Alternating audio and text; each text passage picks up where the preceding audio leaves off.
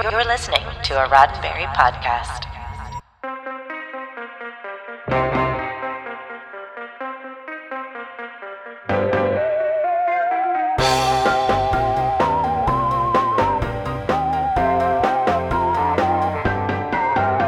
The place, Chicago.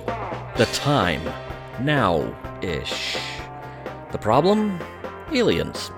In this reality, they've been on Earth for about nine years and have made things miserable for humans. That's the setup for the sci fi feature Captive State that may have passed you by when it was released on this day in 2019. I'm Earl Green, and this is your Sci Fi 5, 5 minutes of science fiction history for March 15th. It's a premise that gets reinvented every few years for sci fi cinema.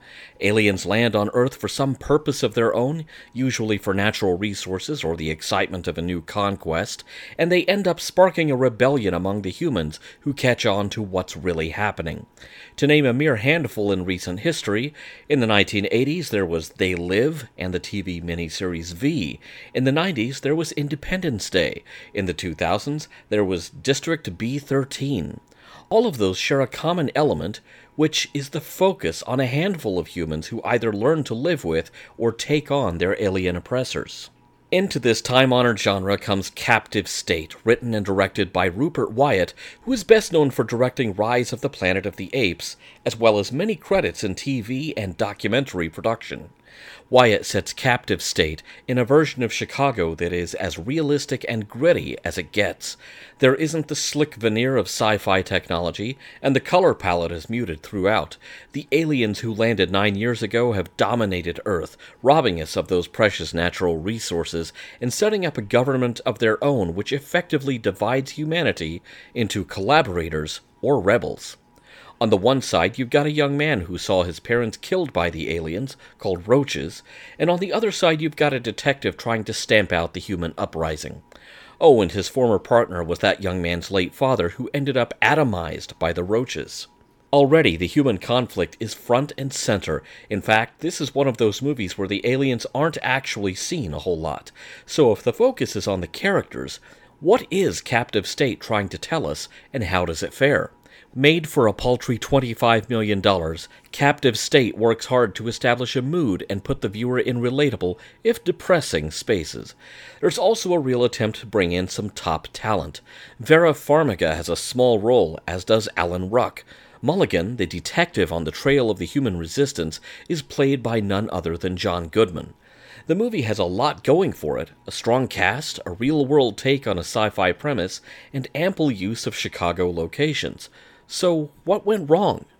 Some movies succeed with limited exposition, using dialogue sparingly to create a mood of tension and hyperrealism, throwing the audience into the middle of the action. The problem with Captive State is that it's so meandering that it's difficult to know who to pay attention to or what the various character motivations really are.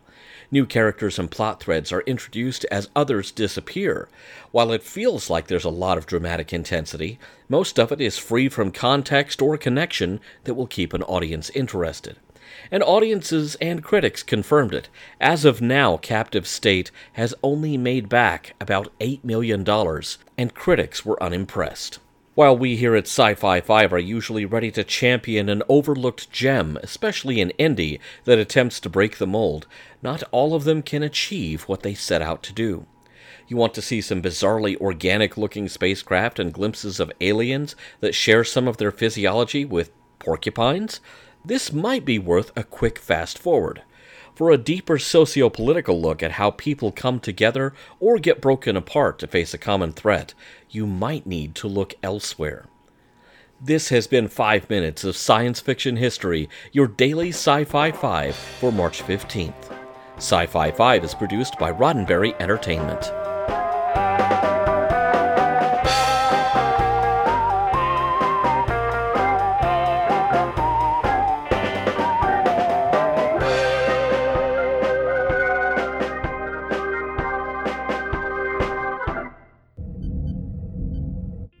This is a Roddenberry podcast.